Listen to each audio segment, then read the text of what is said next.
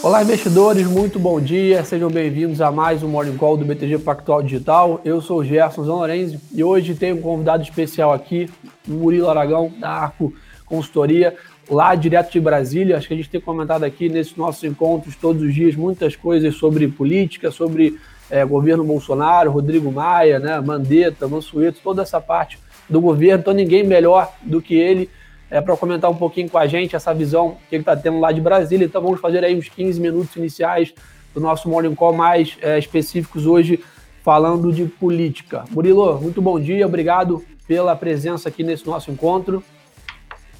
Bom dia, Gerson. É, espero que estejam todos bem.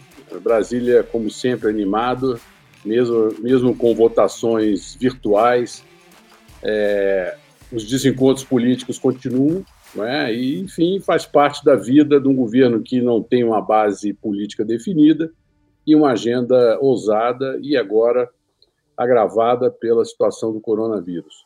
Mas vamos lá, vamos às perguntas, que eu acho que é o que interessa aí à nossa audiência. Vamos lá, pessoal, já fique à vontade para mandar aqui no YouTube, tá, pessoal, as perguntas, mas aqui a maioria eu acho que é unânime essa questão toda da saída ou não né, do é, Mandetta da parte do Ministério. O que, que, você, que, que você acha isso? Né? Hoje nas notícias, de novo, né, pela manhã, uma grande pressão que ele possa sair aí até o final da semana. Você acha que ele consegue se manter no cargo? E eventualmente uma saída, quem você acha que pode ser um substituto? Você acha que o governo perde força com isso? Qual é a sua visão em relação a essa, essa situação? Talvez também manter né, essa discussão já, já esteja desgastando demais que, que você vê essa, essa divisão aí, Murilo? Olha, é, a permanência do, do, ministro Mandetta foi mais certa é, na semana passada. É, agora, o fato de ele ter dado uma entrevista na TV Globo no domingo com algumas frases que caíram mal junto ao governo é, tornaram sua situação mais difícil. Agora, o presidente e o entorno do presidente sabe que é é, tem um custo político alto a sua substituição. É, nomes, existem dois ou três nomes prováveis, mas o, o, o, o, presidente precisa não apenas trocar o ministro, mas também trocar vários nomes da equipe, porque não há garantia de que a equipe do Mandetta ficaria é, com o novo ministro. E na atual situação, trocar a, a toda a equipe do Ministério da Saúde, principalmente que lidera o combate à epidemia, seria quase que trocar o pneu do carro andando. Então é muito complicado. Então não é uma decisão simples, não é simplesmente tirar o Mandetta e colocar outro nome. Agora, é, o Mandetta tinha, vamos dizer assim, um apoio da parte mais é, sensata do governo, que achava que, que deveriam buscar uma conciliação com o presidente, e esse apoio diminuiu muito na, nos últimos dias. Então a situação é difícil. Agora, a crise também trabalha é, para a sua permanência, ou pelo menos para que o presidente aguarde algum tempo para fazer uma troca mais ampla do ministério. Tá bom, legal. E acho que o que você tem visto aí também né, nos corredores? Você acha que está mais dividido para essa questão né, de talvez liberar a economia, que é né, a, a, visão do Bolsonaro, ou uma questão mais conservadora do resto aí dos corredores? O que você acha que, que vence esse debate? Um mais liberal ou um mais conservador em relação a, a essa lockdown da nossa economia, Bom, em primeiro lugar, a gente tem que reconhecer que os estados e municípios eles têm é, poder concorrente, principalmente os estados e a União, para legislar sobre questões de saúde pública. Então, é, cada estado pode ter aí interpretações diferentes com relação a essa, essa questão. É, o segundo passo, o é, segundo ponto a ser considerado é que é, só vai se, se, tomar uma decisão sobre o tipo de isolamento ou quarentena ou isolamento compulsório por faixa etária é, com a evolução da crise. É, hoje não existe uma, uma, um, um isolamento nacional compulsório. Existem recomendações, alguns lugares são mais rigorosos com relação às aglomerações, outros não. É, é mais uma adesão social, enfim.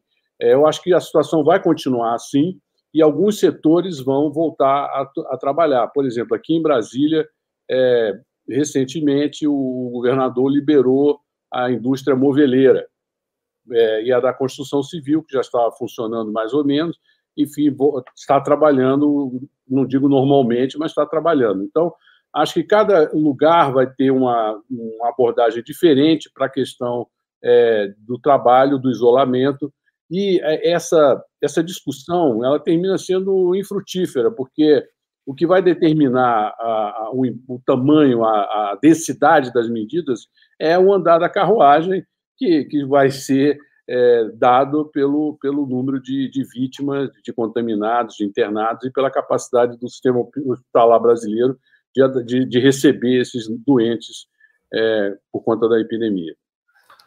Legal. É, Murilo, vamos ao segundo ponto, talvez aí que esteja mais né, falado aí no Trending Topics, vamos dizer assim, né, realmente essa questão do orçamento de guerra, né, que está para ser é, chamado de orçamento de guerra, né, que está para ser votado aí, e a gente está vendo talvez uma possível escalada nas tensões aí entre o presidente Bolsonaro e o Rodrigo Maia, que no passado até tinha, existia um alinhamento, né, pelo que nos parece melhor, entre esses poderes, e agora né, um pouco mais de ruído. É, acho que o mercado ficou muito otimista com essa perspectiva de aumento dos poderes do Banco Central. Você acha que isso pode desidratar, vamos dizer assim, essa mudança, ou você acha que deve ser aprovada nos moldes lá que, que a outra parte, não ser parte econômica do governo, gostaria, né? Seguinte, o, o, fato central é que existe hoje uma desconfiança entre é, a equipe econômica e o Rodrigo Maia. Esse relacionamento foi bom no ano passado, alguns momentos tensos no, no debate da, da reforma da Previdência. Agora, mas nesse ano aí, com, com, com, as discussões em torno do orçamento, você deve lembrar que antes mesmo da questão do coronavírus havia ah, o debate sobre o veto ao orçamento, que dava poderes ao relator do orçamento de, de controlar 30 bilhões de, de, de, reais. Enfim, então essa discussão desgastou muito o relacionamento entre a equipe econômica e as lideranças da Câmara, é, e que leva. A, isso é um ponto. O segundo ponto é que o governo não tem base política, então ele não tem condição de impor a sua posição dentro do Congresso Nacional. E isso resulta no fato de que todas as decisões críticas serão tomadas a partir da opinião do Congresso, não da equipe econômica. E isso é a realidade. O que pode acontecer é o veto do presidente nas decisões.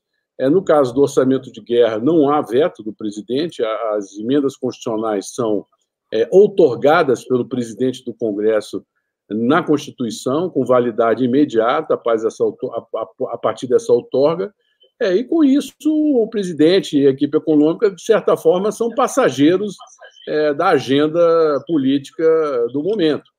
É, o, Bolsonaro, ontem, é, teve um café da manhã com o Davi Alcolumbre.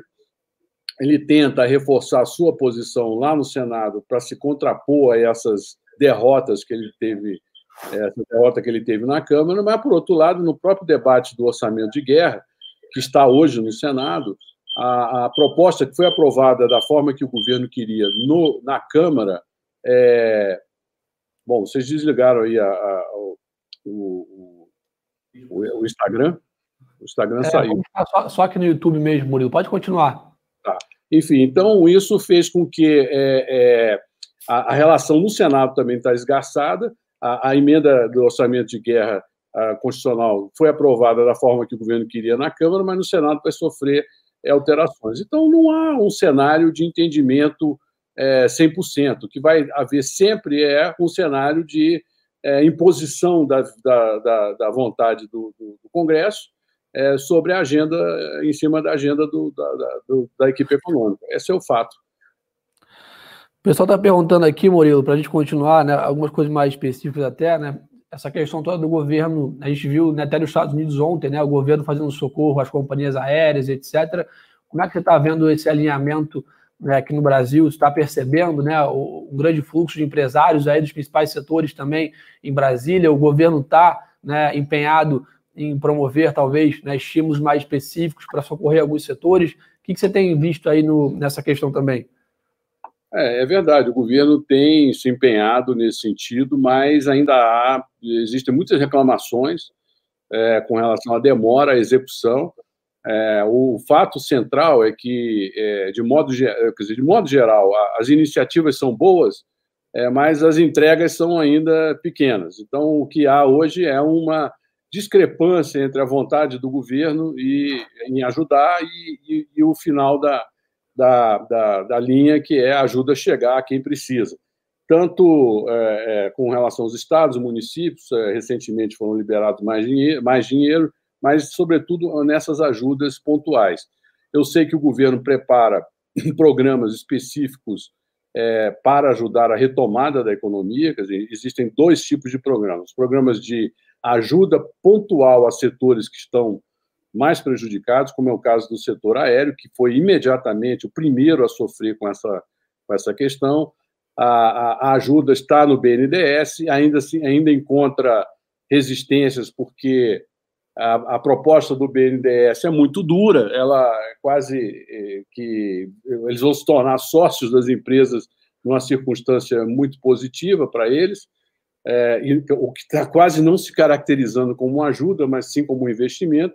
É natural que o BNDES pense em não perder dinheiro, mas a situação hoje é diferente. A situação hoje é evitar que que a gente perca a, a estrutura de, de, oferta de voos no país, que é uma questão estratégica.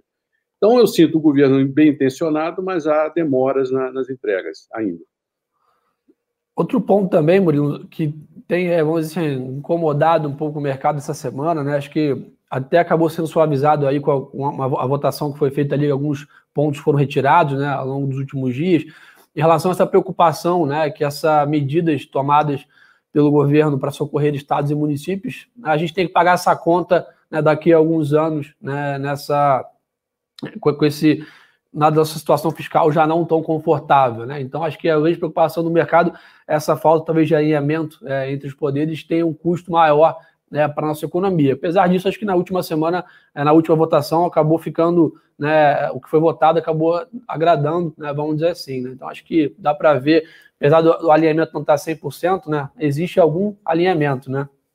Existe, porque ninguém pode acusar o Congresso de total irresponsabilidade fiscal. O, o Congresso tomou decisões que têm uma lógica diferente. É, a lógica do Congresso não é a lógica fiscalista da equipe econômica. É, mas, no momento de crise, Gerson, é importante entender também que os manuais aí de austeridade fiscal, de políticas ortodoxas, eles ficam deixados, são deixados de lado. Nós vamos viver uma situação mais ou menos de banco imobiliário, onde o banqueiro vai ter que botar dinheiro na, na, na, na economia, na, com os, demais players, é porque senão a, a, economia para e o custo da retomada é muito, é, vai ser muito maior. É, ontem, numa live com o ex-presidente Michel Temer, ele lembrou que ele, quando assumiu o governo, a, a, o PIB era negativo, menos 3%. Né? E ele conseguiu, em um ano, junto lá com o Henrique Meirelles, sair dessa situação para uma situação positiva. É, então, o que vai acontecer agora é o governo ser bastante generoso, e tem que ser, com os estados, com os municípios.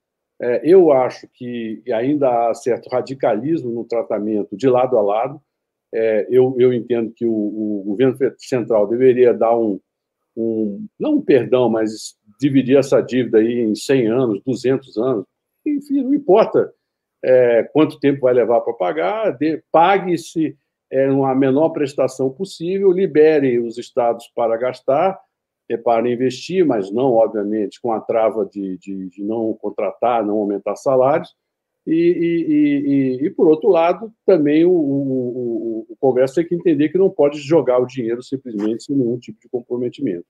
Então, acho que o bom senso vai prevalecer na medida que a crise for se agravando. Tá bom. Mais algum ponto aí, Murilo? Acho que as perguntas básicas eram essas. Você tem feito algumas lives, comentou comigo aqui antes, né, a gente começar com alguns nomes interessantes. Você tem visto né, alguma coisa para a gente comentar aqui né, de final nessa parte política?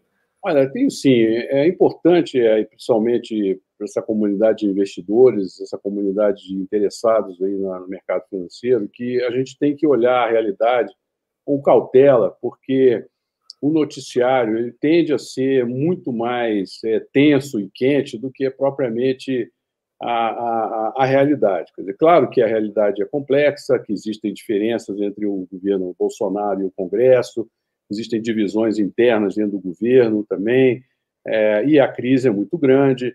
É, o, o, o, o ambiente, o software da equipe econômica era um software é, para um, projeto de austeridade, de reformas, e aí o jogo mudou. Agora, por outro lado, a gente tem visto o governo e os governos, em geral, é, adotando medidas muito sérias com relação ao coronavírus. Então, o enfrentamento é melhor do que parece. É, poderia ter sido melhor, claro que sim, a gente perdeu tempo, porque o, o, o episódio começou é, no leste, nós poderíamos ter nos, nos, preparado um pouco mais, ter, termos adotado medidas é, um pouco mais cedo, que, mais cedo que, teria, que teriam é, ter, freado a, o avanço da epidemia no Brasil. Mas, de alguma maneira, é, isso não aconteceu, mas, por outro lado, a resposta hoje tem sido melhor do que parece. É, isso lembra muito os jogos de futebol quando eram no rádio e quando eram na e quando é ao vivo, né? No rádio você ouvia quando era, no tempo que se ouvia futebol pelo rádio era muito rápido, era vibrante o tempo todo, tinha perigo de gol. E aí quando você foi ver na televisão nem sempre era assim. Então há um, um certo molho na realidade que termina criando uma, uma tensão que é um pouco irreal frente ao que está acontecendo. Tá bom. Legal, Murilo, obrigado pela participação aqui nesse nosso Morning Call. Sempre um prazer ter você aqui no canal do BTG. E a gente volta aí com, com você no futuro breve aí com novas notícias de Brasília, tá? Muito obrigado. Ok, obrigado. Até a próxima. Até. Pessoal, vamos continuar então nosso, a nossa rotina aqui né, de notícias mais específicas do mercado. Né? Então, vou comentar rapidamente como o mercado deve estar né, performando no dia de hoje. Então, hoje estamos tendo uma, um movimento diferente né, de ontem. Ontem foi um movimento mais de, de risk on, um mercado mais positivo. E hoje, realmente, o um mercado com uma versão a risco mais significante, muito guiada pelo mercado de commodities. Tá? O que está acontecendo? É, né, a Agência Internacional de Energia divulgou as suas previsões de consumo né, de petróleo, apontando uma queda de 9% de queda na demanda. Isso gerou novamente o desconforto que, mesmo o corte feito né, pela OPEP ao longo do último final de semana, não será suficiente para contrabalancear essa queda de demanda e oferta. Isso está levando o petróleo a negociar próximo de 5% né, de queda. O WTI aí negociando abaixo de 20 dólares, naturalmente traz uma grande queda no setor de energia é, já na Europa e também derruba o índice, né, o S&P futuro, que já está negociando. Então hoje parece ser uma manhã é, mais negativa com essa questão toda do petróleo. Estamos vindo de uma sequência grande de alta, né? o S&P com mais de 10% de alta acumulado esse mês, o Bovespa na mesma linha, então naturalmente também há algum sentimento de realização de lucros né, dentro do mercado. E além disso, também estamos com uma agenda carregada hoje. Né? Então, segunda e terça, praticamente tivemos a agenda esvaziada de indicadores. Né? Hoje temos uma agenda mais cheia, principalmente é, nos Estados Unidos. Né? Então, vendas no varejo, produção industrial e índice de manufatura dentro da economia dos Estados Unidos a partir das nove e meia da manhã. Então, o mercado naturalmente acorda mais ansioso é, mais cauteloso depois de uma grande sequência de alta e com esse crash, vamos dizer assim, na parte de commodities que deve impactar bastante aqui também é, a Petrobras. Aqui no Brasil, como a gente comentou bem aqui com o Murilo agora há pouco, temos aí o Senado voltando é, esse orçamento de guerra, né? E essa discussão toda em relação às divergências entre alguns poderes lá em Brasília. Isso prejudica um pouco mais o Brasil. E lembrando, toda vez que a gente tem um, uma, um momento de estresse em commodities, né? O Brasil sofre mais, nós somos uma economia né, que tem suporte grande na parte de exportação de commodities, então isso também nos aumenta a nossa correlação com essa aversão a risco. Além disso, temos aí né, Roberto Campos Neto, presidente do Banco Central, e o Paulo Guedes em teleconferência do G20. Né? Essa teleconferência não será aberta à imprensa, mas deve sair algumas notícias em relação a essa né, conferência. Então, esse bom humor que o mercado vinha né, ao longo do início da semana com essa estabilização né, do coronavírus ao redor do mundo, acaba sendo prejudicado hoje, principalmente pelo mercado de commodities, especificamente o petróleo, tá, pessoal? Então vamos ver o que o pessoal está comentando com a gente aqui né, no chat sobre o mercado, né? S&P Futuro estava caindo próximo de 1, Europa, todos os índices caindo um pouco acima de 2%, tá, pessoal? Isso é um pouco do panorama né, do dia. Petróleo, como eu falei, 4,5% de queda, especificamente quando eu saí da mesa agora há pouco. É, o pessoal quis esperar do Ibovespa. Então, continuo né, com aquela visão que o Ibovespa está se consolidando nesses patamares né, atuais, né, próximos ali entre os 70 e 80 mil pontos, depois de uma grande queda. A, a tendência ainda é né, de queda, a pressão ainda é né, mais vendedora nesse momento, mas é natural o mercado se consolidar em algum patamar e parece que encontrou né, um nível de preços aonde o mercado vai esperar né, o tempo responder aquela segunda onda, né, que eu falo tanto com vocês, que é o impacto da economia. Então, acho que as próximas duas, três semanas deveremos ter uma grande né, melhora é, na visibilidade da crise, né, tanto nos Estados Unidos quanto no Brasil. Né, já existe algum debate, alguns estados estarem querendo reabrir a economia nos Estados Unidos, aqui no Brasil também, né, esse debate já é presente, mas eu acho que realmente as próximas três semanas é o que vão é, nos dar um panorama mais claro em relação a isso. Até lá, imagino que o índice deve ficar comportado nesses patamares, ou, né, claro, seguindo uma tendência mais internacional. O pessoal atualizou aqui, né? Futuro Dow Jones 1,35, S&P 1,60, ambos em queda. Então, realmente um dia de realização de lucros somado a essa volatilidade mais forte dentro é, do petróleo. É, vamos ver mais o que o pessoal está perguntando aqui. Muito obrigado pela audiência de todo mundo aí, pessoal. Chegando novamente a mil pessoas. Não esqueçam de seguir o nosso canal, então clica aí em se inscrever no YouTube. A gente está com a agenda extensa aí. O Pedro até deixou é, com vocês aí o link já. Além disso, temos nosso conteúdo de áudio, então quem prefere ouvir o podcast aí é, na, na, sua academia, na sua caminhada, do dia a dia, no, no, tomando seu café da manhã, também tem conteúdo de áudio lá no Spotify, procura BTG Pactual Digital. O pessoal perguntando aqui se poderá haver maior tributação no setor bancário. Sandro, essa discussão é meio, né, é até que é rotineira, a gente está vendo essa parte de tributação, né, é, o CSLL aí voltando a ser é, discutido. Não acho que será um grande divisor de águas, mesmo que isso ocorra para o setor, tá? Acho que isso já está, grande parte, precificado, é, e acho que abre até uma janela de oportunidade dentro né, dessa linha. Pessoal está perguntando aqui. Especialistas consideram que não atingimos o pico de casos do Covid, né? Você acredita que o mercado já precificou essa possibilidade? Edu, acho que realmente não atingimos ainda o pico, né? Aqui no Brasil, principalmente. Acho que o mercado já precificou que o Brasil tenha a mesma curva, vamos dizer assim, que as demais economias, que os demais países que passaram por isso. Então, estamos falando da Europa e dos Estados Unidos, está um pouquinho mais avançado do que a gente. Então, essa grande queda, vamos dizer assim, é, da Bolsa aqui, o mercado precificou provavelmente, foi o que eu falei, talvez mais três é, duas a quatro semanas, vamos dizer assim, de economia paralisada, o que vai levar uma nova reprecificação aí, tanto né, para mais ou para menos na Bolsa, é esse prazo ser alterado. A grande questão é que é um, é um movimento novo, é uma pandemia nova, é um vírus novo, então é muito difícil ter uma previsibilidade. Mas imagino que é, essa previsão, talvez, da economia né, voltar né, em maio, etc., seria o que a Bolsa precificou, PIB é em torno de 3% a 4% de recessão. Isso é o que a Bolsa precificou nesse momento, mas isso pode ser alterado e realmente somente o tempo pode é, responder essas perguntas. É, então, pessoal, acho que por esse Morning Call de hoje é só. Eu espero que tenham gostado dessa participação mais específica aí do mundo de política.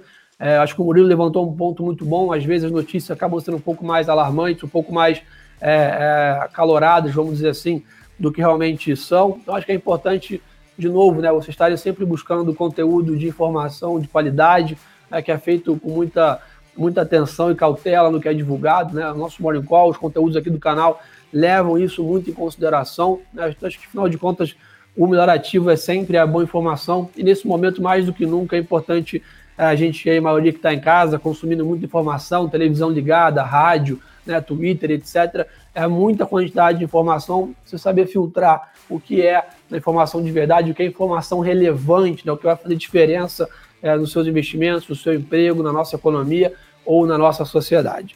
Tá, pessoal? Então, uma ótima é, quarta-feira de negócios a todos. Voltamos amanhã sem falta, nesse mesmo horário. A grade de conteúdo do BTG continua ao longo de praticamente todo o dia. E o mercado hoje, como eu comentei, um pouco mais negativo. E atenção, a partir de 9 e meia da manhã, bateria extensa de dados nos Estados Unidos. Aqui no Brasil, agenda um pouco mais esvaziada.